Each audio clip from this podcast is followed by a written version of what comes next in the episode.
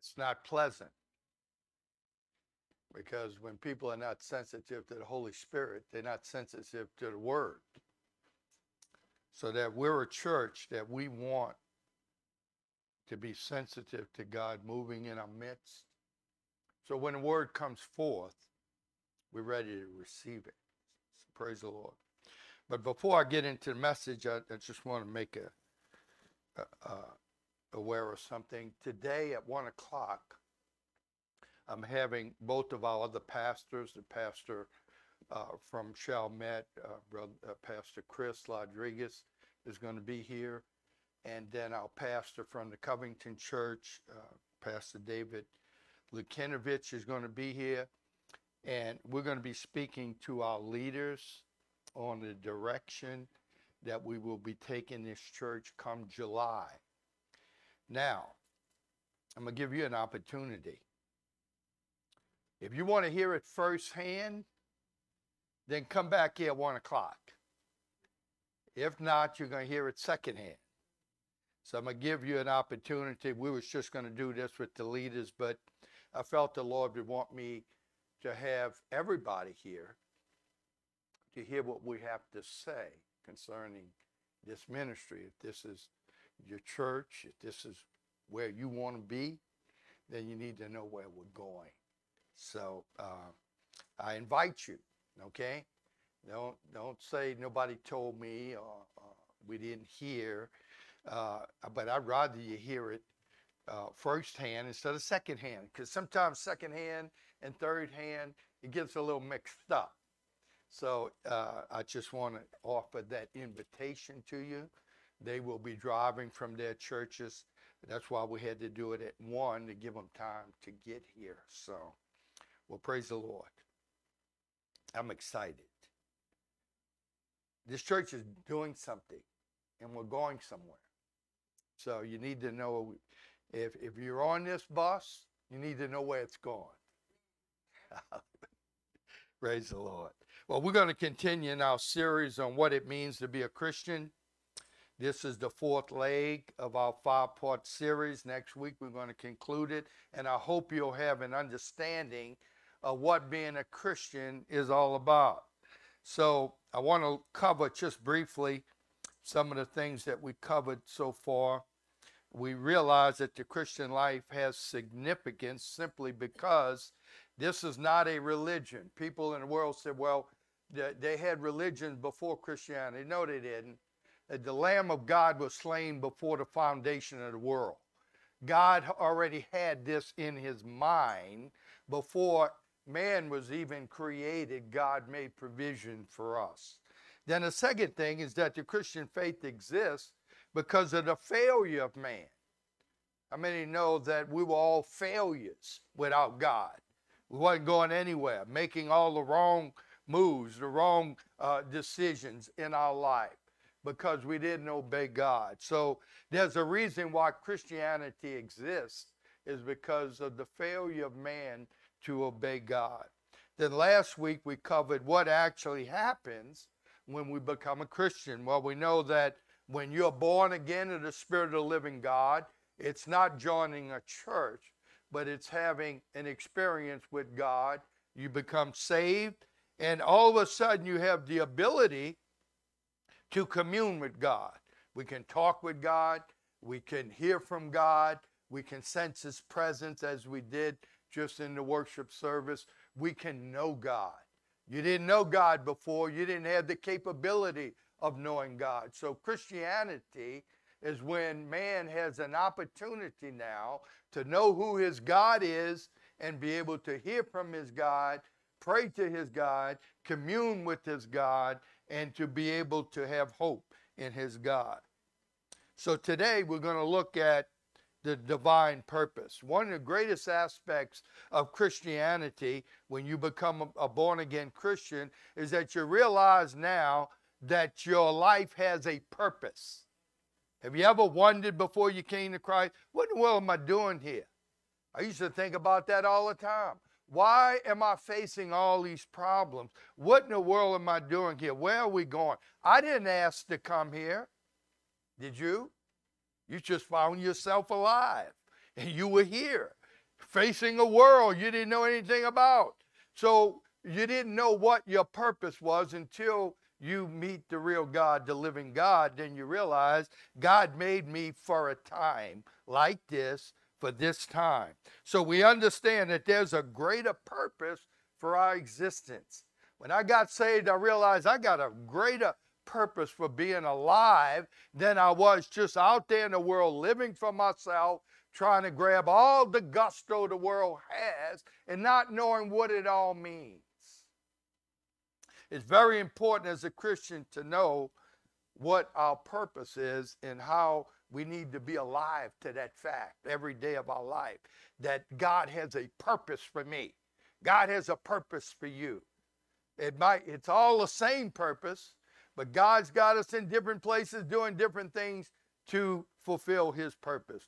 Born again Christians are governed by that purpose. That's what should govern each and every one of us. There's a familiar verse relating to purpose that I live by. My wife lives by it. We've been living by it for over 50 years now. And uh, every time we face hard decisions and, and hard situations in our life and things come up in life that you don't expect, we always say all things. All we keep reminding each other of all things because in Romans 8 28, it says this uh, Paul says, and we know that in all things, say all things. Okay, just get that out. All things. You know what all things mean? Good things, bad things, and otherwise. All things. Okay? God works for the good of those who love him, who have been called according to whose purpose? His purpose, not our purpose. See, things don't work out for our purpose, things work out for his purpose, according to his purpose. Okay? Now, it's his purpose, which means, which means that all things are working together for his purpose, which means our aspirations in life, everything you dreamed about, is secondary to his purpose. When God called me in a ministry, I think I was saved probably about seven years. God raised me up in my profession that I was in as a cosmetologist. I was a part owner of two beauty schools, making a lot of money, doing everything I ever dreamed about doing in my profession. And then he called me to go into the ministry. I had to cut it all loose. And, uh, but I realized that his purpose was more important than my purpose. And I want you to understand that whatever you dream up in this life and whatever you think you're going to get out of this life, his purpose is greater than yours. Okay? And uh, and his purpose means that he's number one. We're number two. Okay? His work, he'll work all things out. You know, the, the, the, the devil has deceived people in the world by misquoting this verse we just read. The, the devil tells people that everything's going to work out for the good. Guess what? It don't. It don't work out for the good of unbelievers. It's only for us. See, it's only for us, those who love him and have been called according to his purpose, then everything is going to work out for our good that we might fulfill his purpose. That's how it works. So the, the unbelievers out there, when I hear them say that, they, they say, you know, everything works out for the good. I said, no, it doesn't. Not for the unbeliever, it don't work out good. It works out bad many times. So let me mention a couple more verses that, and there's a multitude of them in the Word of God concerning God's purpose. In Ephesians chapter 1, verse 11, Paul says, In him we were chosen, having been predestined according to the plan of Him who works out everything in conformity with the purpose of His will. See, God called us because He wants us to fulfill His plan. We all have a part in His plan. I never knew it was I was going to be a preacher. I had no idea of that preaching from this pulpit when I first got saved was telling me I'm going to land on Mars one day. It just didn't happen. But I want to tell you something God's plan is better than, than any plan that we have. Second Corinthians chapter 5, verse 5, Paul says, Now it is God who has made us for his very purpose, given us the Spirit as a deposit, guaranteeing what is to come. I love that part where he says he gives us his Spirit as a deposit. Once the Holy Spirit got in me, I knew, hey, I'm headed somewhere. I, am headed somewhere because the, the, the, the, the Spirit of God is in me. Hallelujah. 2 Timothy 1 9, Paul says, Who has saved us and called us to a holy life, not because of anything we have done, but because of his own purpose and grace. See, the purpose, his purpose, he has for us. So, as a believer, we have a purpose. You're not just existing here. We're not saved just to be saved. We're not a Christian just to be a Christian. We're not a Christian just to have some kind of religion. No, being born again is the is just the beginning. It's just the beginning of what God has called us for his purpose. That's just the beginning. So we can look through the Bible. There's many things that point to his purpose. So what is his purpose? This is what I want you to understand. But there's one verse that includes all of it. It's in Ephesians chapter 4, verse 13. Paul says, Until we all reach unity in the faith and in the knowledge of the Son of God and become mature, attaining to the whole measure of the fullness of Christ. Become mature, attaining to the whole measure of the fullness of Christ. That's God's purpose, that we might have the fullness of Christ. See, uh, in John chapter 10, verse 10, Jesus said, The thief comes only to steal, kill, and destroy. But I have come that they may have life and have it to the full. So, God's intention for us and purpose for us is to have the fullness of Christ. That's why we're here. He wants us to attain the fullness of Christ. The fullness of Christ is God's divine purpose for Christians. I don't care whether you're a preacher, I don't care what you do in life in that position God has called you to, He wants you to attain fullness. He wants you to be fulfilled in that place that God has you. So obviously, that is something that is progressive. It's a progressive thing. We don't get all the fullness at one time. You can't handle it. You couldn't handle it. You, you, it's a progressive thing. No Christian at any time in all of history has attained the full measure of Christ here. We need to be progressing to it, but we don't have it all yet.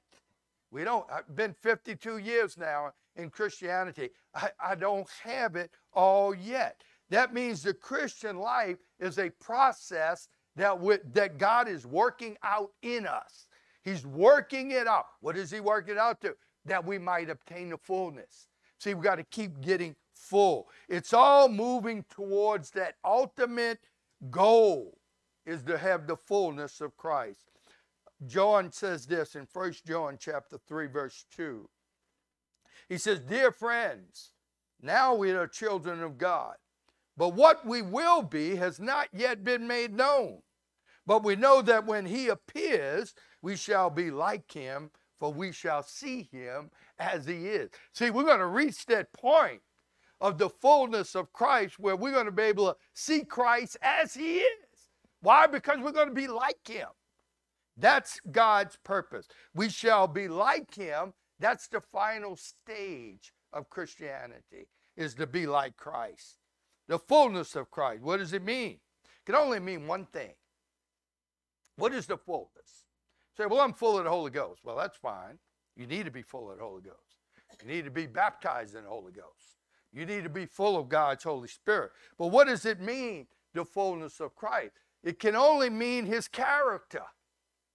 His character. Who is He?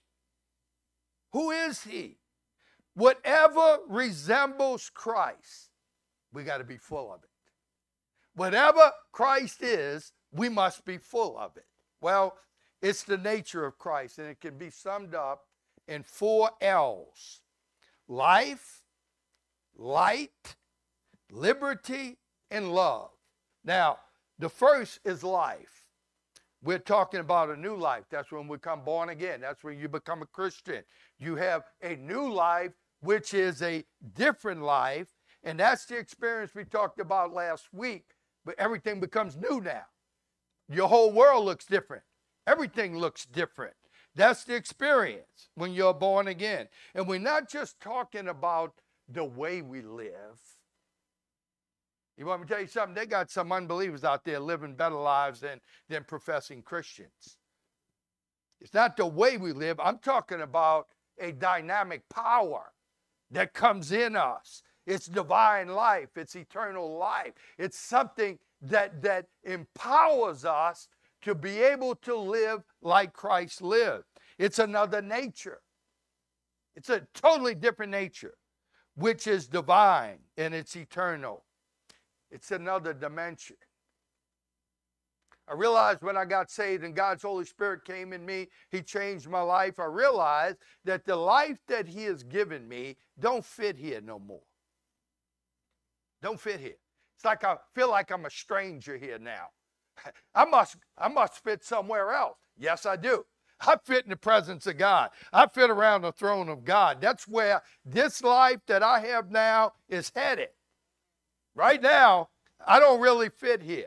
You shouldn't fit here. If you're fitting in with that world out there, you're in trouble. God calls us out of that. So it's a realm that's it's God Himself, eternal life. It's when we're connected to God, we're not connected to this world anymore. You know, we're in this world, but the Bible said we're not of this world. I'm not here no more. I'm out. I'm a castaway from this world. Christians should be conscious of this nature that is at work in us and is changing us. See, Christians ought to be changing every day. Every day, you ought to be changing. And, and uh, uh, in prayer today, uh, oh, Nick Fury was saying how, how he never used to like to read the Word. Now he's reading the Word, he can't get enough of it.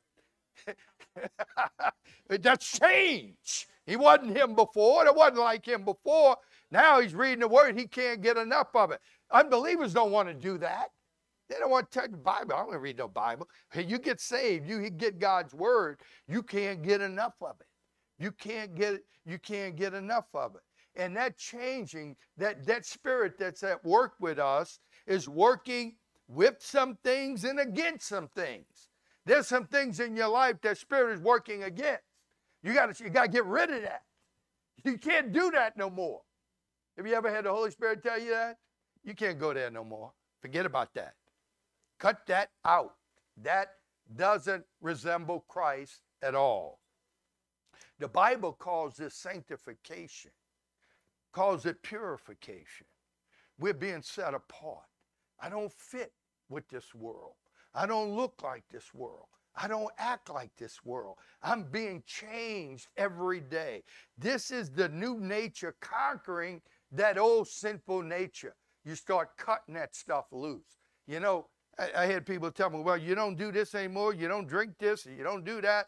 No, I don't do it. I don't do it. I don't want to do it. See, I don't want to do it. People say, Do I have to give up smoking dope? Do I have to give up drinking? Do I have to give up this? Do I have to give up that? Said, No, you don't have to give up anything. Just come to Christ and you'll give it up. You'll throw it away because you ain't going to want it anymore. See, that's sanctification. That's having the fullness of Christ, getting rid of the trash, getting rid of the trash in your life, and get the fullness of Christ. The second thing is light. John 8 12, Jesus said, when, when Jesus spoke again to the people, he said, I am the light of the world. Whoever follows me will never walk in darkness, but have the light of life. See, now we are light. Jesus said, We're the light of the world now. He's gone, we're the light of the world. And then in 1 Peter 2 9, Peter says, A people belonging to God, that you might declare the praises of him who called you out of darkness into his wonderful light, his wonderful light. I'll never forget that that night when I got saved at Lakeview Christian Center, 232 Veterans Highway. I left that church at night. I looked going down Veterans Highway, all those bar rooms and joints I used to hang in, and I could see them just like they are. I said, ain't never going back there again. Every one of them that I used to hang in, I said, ain't going there no more. See, all of a sudden, it was like God lit up Veterans Highway. He lit it up where I could see it, just like it is. See, we are people of the light, not darkness. We have a clear vision now of things in our life. Where before we were walking like we were blindfolded, walking anywhere, doing anything. Another world has been opened up to us. It was like we were blind, like Amazing Grace. I was once blind, but now I see. See? So we're given a new world to live in. This world looks different. It, does, doesn't look like it looked before. When I, I used to see it before, I wanted everything. Now I don't want anything. I was telling my wife on the way here, God has blessed us. The cars, houses. I told her, I said, you know something? All this can go. I'm all right. I'm all right. It can all go. It's all right. Hey, Katrina took it all at one time. We've lost everything. Hey, still back. He looked like he gave me more. But it can go again. It really doesn't matter. So we got so we got uh, a life, we got light. The third thing is liberty. See, we've been we've been released and we're broken out of a box we were in. We were held captive in our life. It's a it's it's the small world of selfishness and self-centeredness. God breaks us out of that. See, that's what you know, there's something wrong with with with a Christian life that is small. See, that's where religion comes in. Religion keeps you small, keeps you in parameters. This is where all you got to do is this, and you're going to be okay. No, that's not it. You're held in a box. That's what religion is. Religion's mean. Did you know that?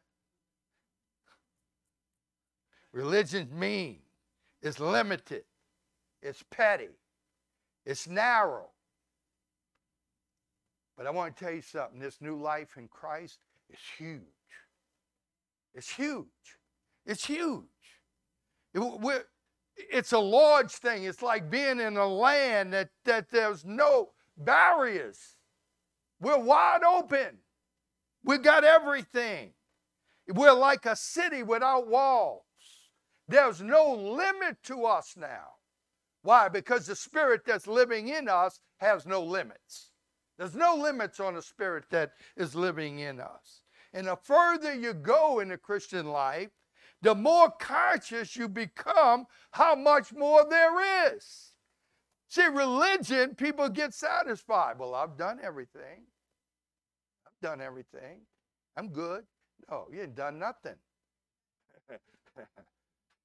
When you become a Christian, you realize all that God has brought to me, all that I am, there's so much more. That's why we're free here. We want everything God has for us. We want all the gifts of the Holy Spirit here. We want everything God has for us. We want it, and we don't want to be put in a box. We want to be free to receive from God. And you'll never get it all here. But that is no excuse why we have to settle for anything. We don't have to become stagnated that this is the way it is. No, it's not. There's much more.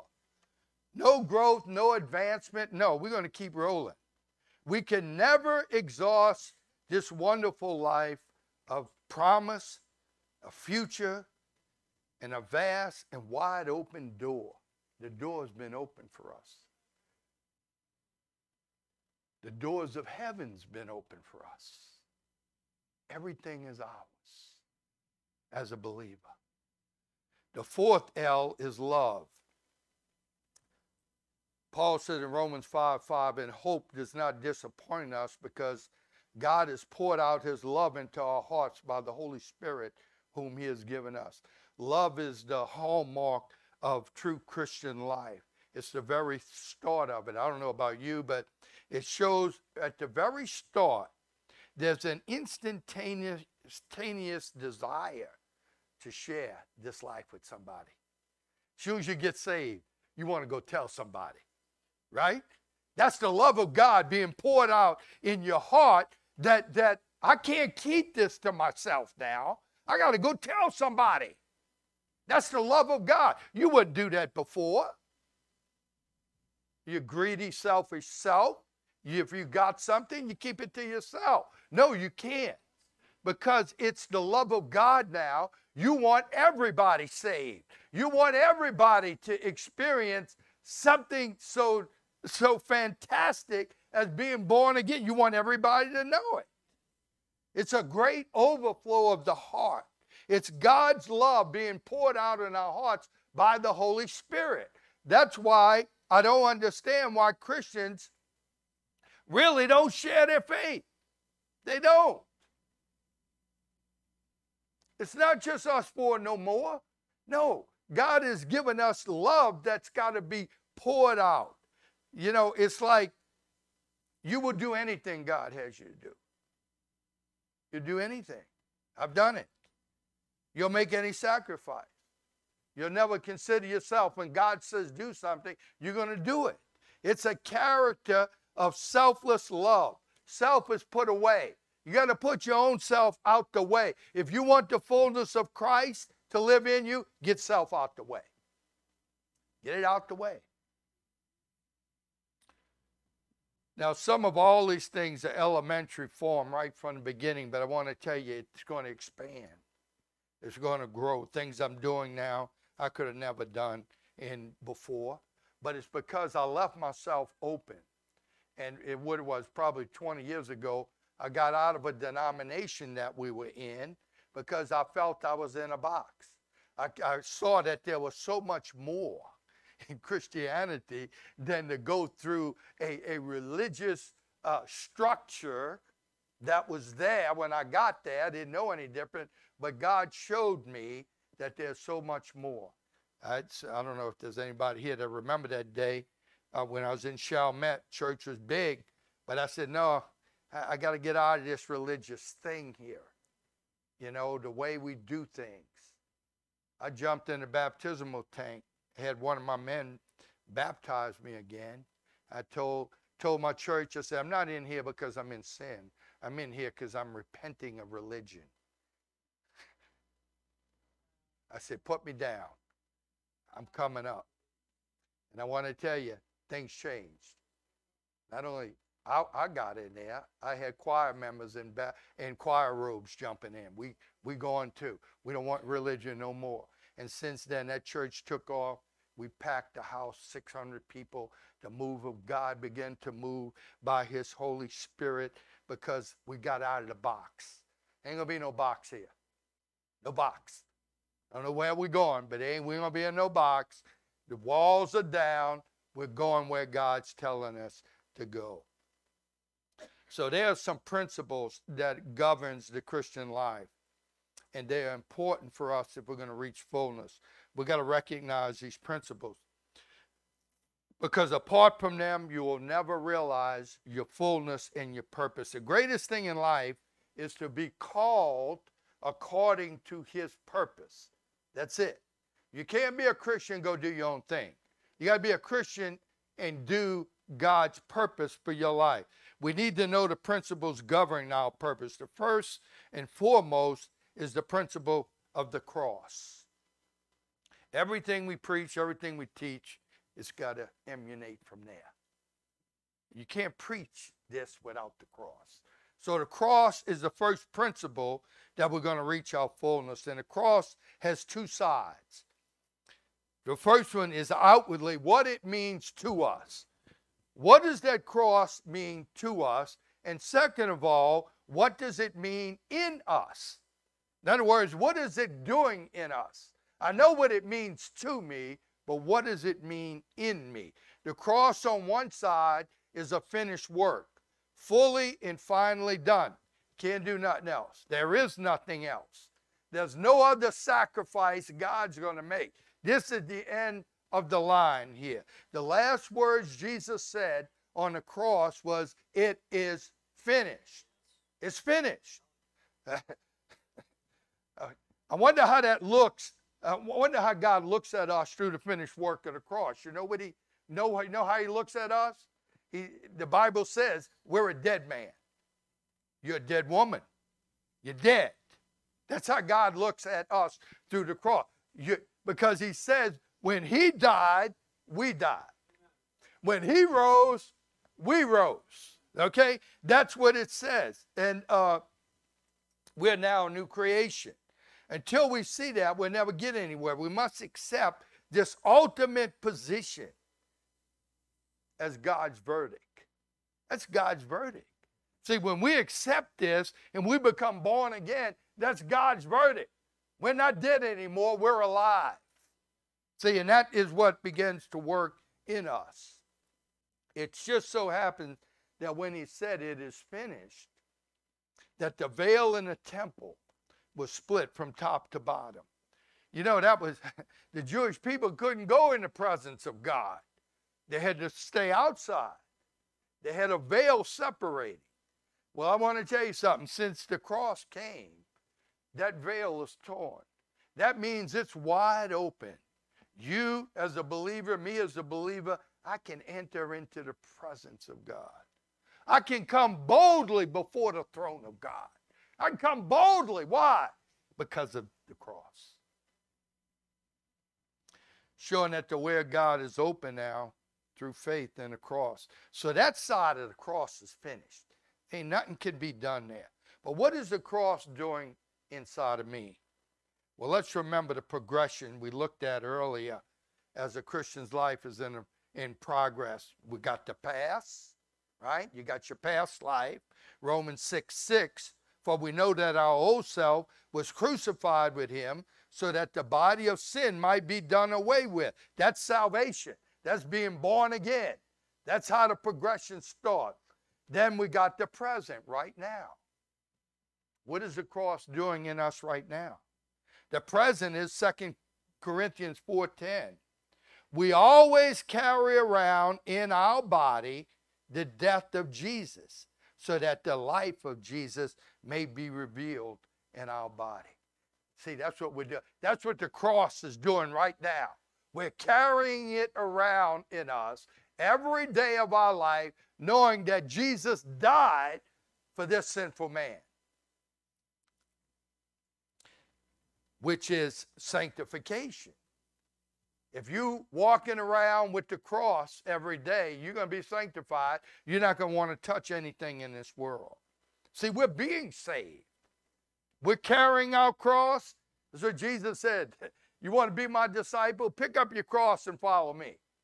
You got to have the cross with you every day of your life, every minute of your life. Every decision you make needs to be with the cross in mind. Then we got the future. Paul says, in Philippians 3 10 and 11.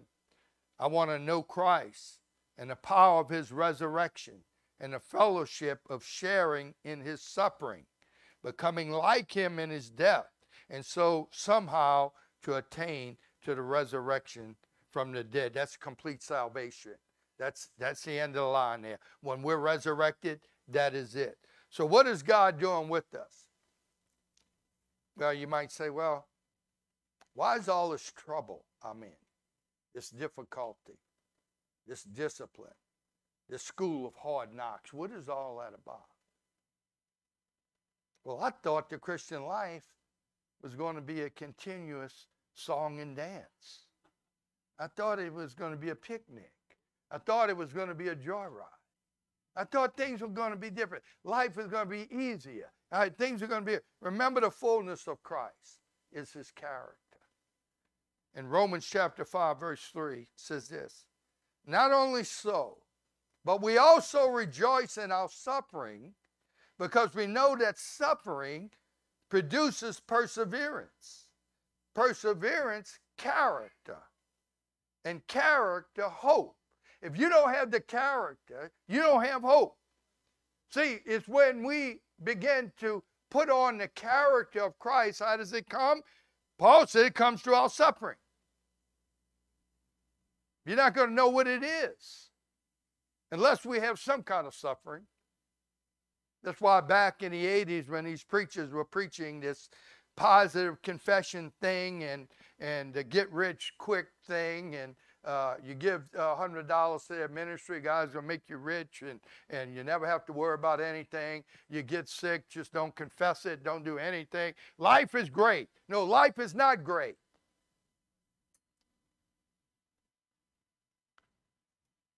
We're going to face the same things unbelievers face. We're going to go through the same things unbelievers go through. Christians will face the same thing. The only difference is the results are going to be different.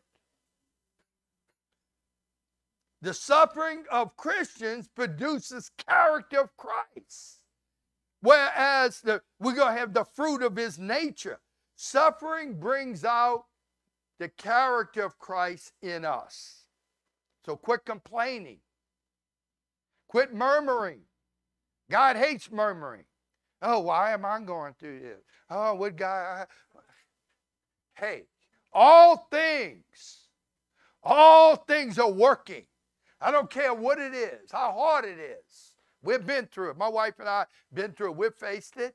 But guess what? All things. To the unbeliever, these the suffering and everything brings out bitterness and resentment turn, they turn against God. They blame God. They become bitter, become sour, but not to the believer. We shouldn't become bitter and sour because we're facing something. I like that song Andraé Crouch used to sing If I never had a problem, I'd never know God could solve it. You hear what I'm saying? So, hey, I got a problem.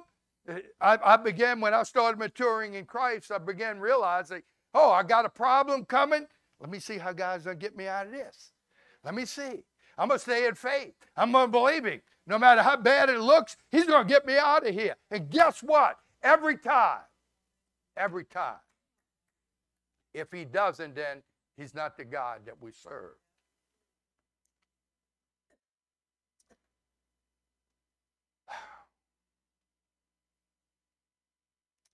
So the principles of the cross is at work in us, clearing the ground. So some of that suffering, we're clearing stuff out. You know, in every trial and every tribulation, when you go through it and God gets you, you change. You change. Changes you. Stuff like that changes us. And it should change us into the character of Christ. The next thing, the second thing, there's a principle of relatedness. And this is a very important principle and many Christians don't have a clue about this. No Christian could ever reach the fullness of Christ alone.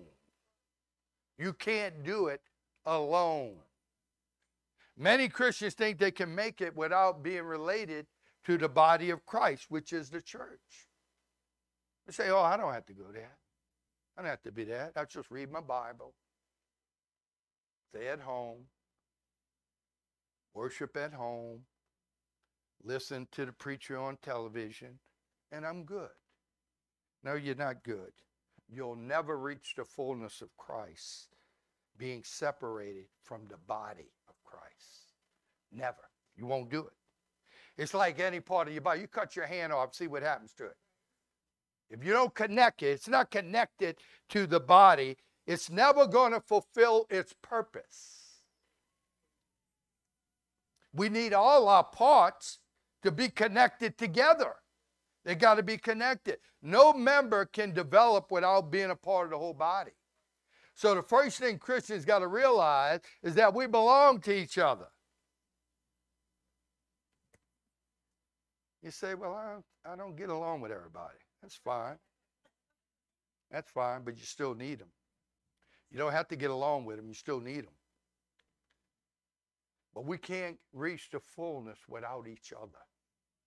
See, we must be related to one another. Our spiritual life depends on our relatedness.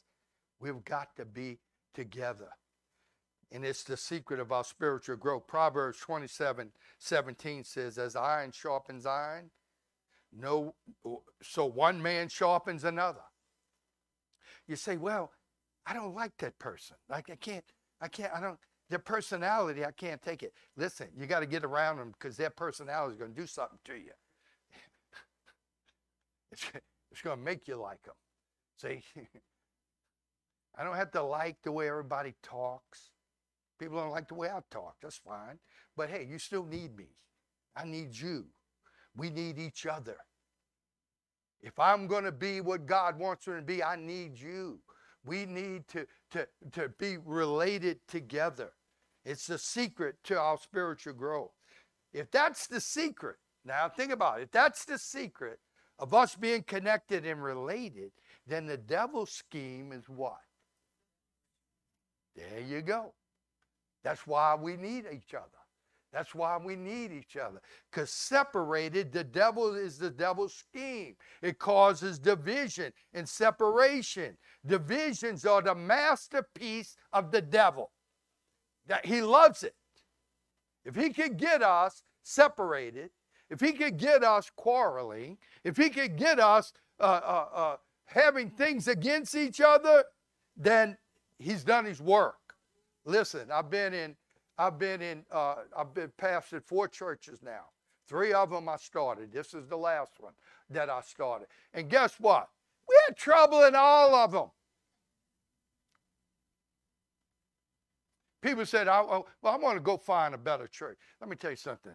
If you find a perfect church, don't go in there. As soon as you go in there, it ain't perfect no more. Stay away from it. Leave it alone. There's no such thing. There's no such thing. I'll tell on my wife a little bit. The first church, first church we pioneered. I mean, we, we didn't know nothing. We was new pastors, new young new pastors, and you have trouble. You know, say, say right, what people? What's wrong with people? And she says, one day we was at home. She said, I think we got a, a church full of nuts.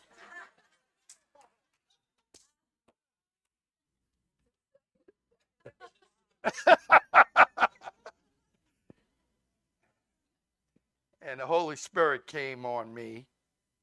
And I said, Baby, if they were all right, they wouldn't need us. God has called us to reach the nuts. God wants to make some peanut butter out of them. You know what I mean? So don't complain when we have trouble in the church. That's you're going to have that. We're going to have people. Listen, we got people sitting here like myself and and and uh, brother Chris back there. Some of us we've been saved for decades. We start reaching people out out there in the world, and they come in. They don't know their head from nothing. They don't, they don't know how to talk. They don't know how to walk. They don't know how to get along with people. They don't know anything. But we got to save them. We got to bring them in. They'll get better. They'll get better. But when they look at that, you say, whoa, look at these people. What kind of church is this? You hear one of them cursing or doing whatever they're doing. Say, what kind of church is it? No, well, they just came off the street. But we need them.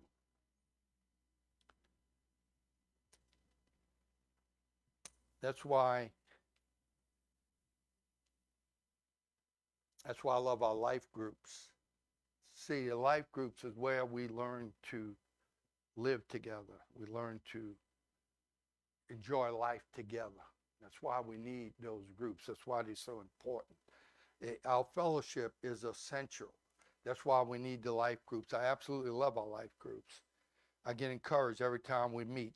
This is not artificial. I mean, we don't just go there. We love going there. My brother Norman, brother Scott, don't you love going there with the guys? I love it. I, I, I want to be there. See, that's that's the that that's the this is not artificial. This is organic. It's the life and love of a Christian that makes us want to be together. It's not something on the outside, it's not legalistic. No, it's something on the inside that makes me want to be around you.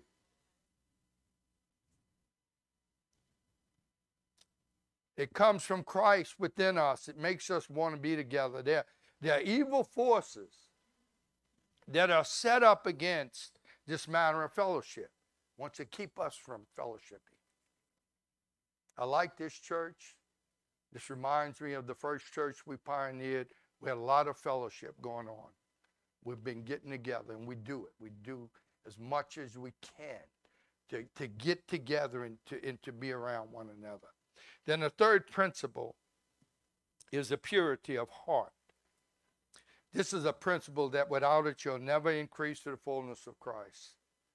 You'll not grow in Christ. We got to maintain a pure heart and a right spirit. The psalmist David wrote